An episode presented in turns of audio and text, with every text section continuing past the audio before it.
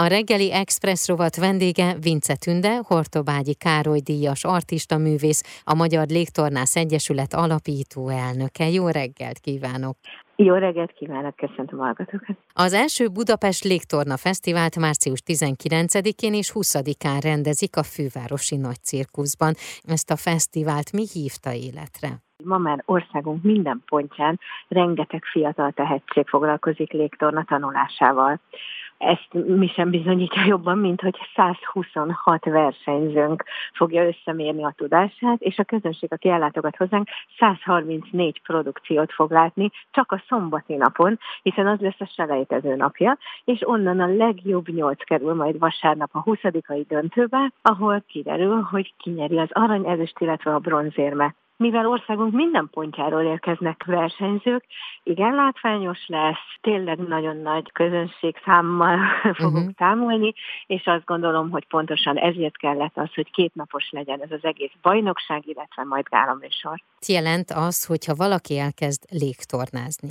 Ezhez milyen eszközök kellenek, illetve ilyen fizikai adottság? Igazából bármi, amit ugye fel lehet függeszteni, és, és biztonságos, de általában ezt vagy egy karika, ami úgy kell elkezdeni, egy hullhop karika, csak ugye fel van lógatva a mennyezetre, vagy pedig egy ilyen lerúgós anyag, amin tudnak mászni, illetve mindenfélét magukra tekerni. Ezt egészen picikortól szokták elkezdeni, ugye a gyerekek szeretnek mindenféle függőágyon is lógni, bármiről a mászóka, és akkor a szülő, ugye, amikor felfedezi, hogy a kisgyerek egy kicsit jobban érdeklődik ezek iránt a szerek után, akkor érdemes elvinni egy szakedzőhöz. Általában ajánlott, hogy a gyerek kortól kezdeni, de nem szükséges, hiszen felnőttek is ugyanúgy kipróbálhatják, illetve elkezdhetik ezt az új sportágat, ami a művészetből indult igazából. Ez egy kétnapos fesztivál lesz, és ugye itt lesz selejtező, elődöntő, majd aztán ugye a döntő, de a nagy közönségnek is készülnek különböző programokkal. Így van, hát a nagy közönséget szeretettel várjuk ugye 19-én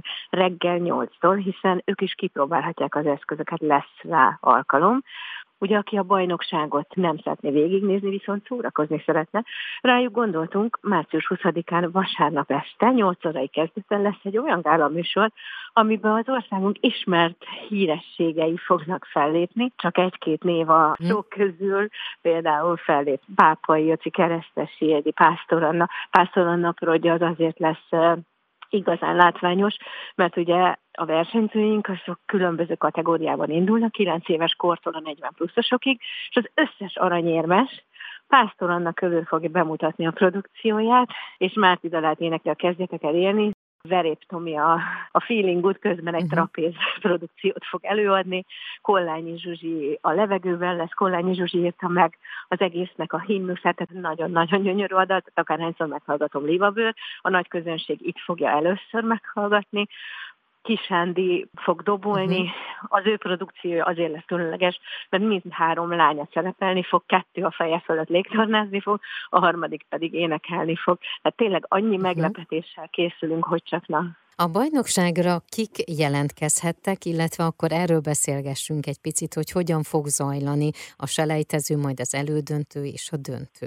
Bárki jelentkezhetett, meghirdettük ezt a versenyt tavaly novemberben, Bárki egy videóanyaggal jelentkezhetett rá, aki úgy érezte, hogy összemérni a tudását egy másik tehetséges versenyzővel. A zsűri kiválogatta ugye videók alapján azokat a jelentkezőket, akik teljesítették az elemeket, hiszen vannak kötelező elemek, szabadon választott elemek is, de ugye nyilván teljesíteni kell bizonyos gyakorlatsorokat. Elindul reggel 8-tól már a mhm. bajnokság, hiszen annyira vége láthatatlan produkciók lesznek, hogy egészen este 10 óra 30-ig fog tartani a bajnokság, ami úgy kezdődik, hogy először ezen a sejemszerű anyagon mérik összetudásukat, illetve a karikán, egészen junior egy kategóriától, és akkor ahogy halad ugye a nap, úgy megyünk feljebb a felnőtt kategóriára, majd este szombat este 7 órától a különleges kategóriák versenye lesz. Itt azt kell érteni, hogy akár csillár lesz felakasztva, vagy egy félhold, bármi is, ami látványos eszköz, de előtt attól a két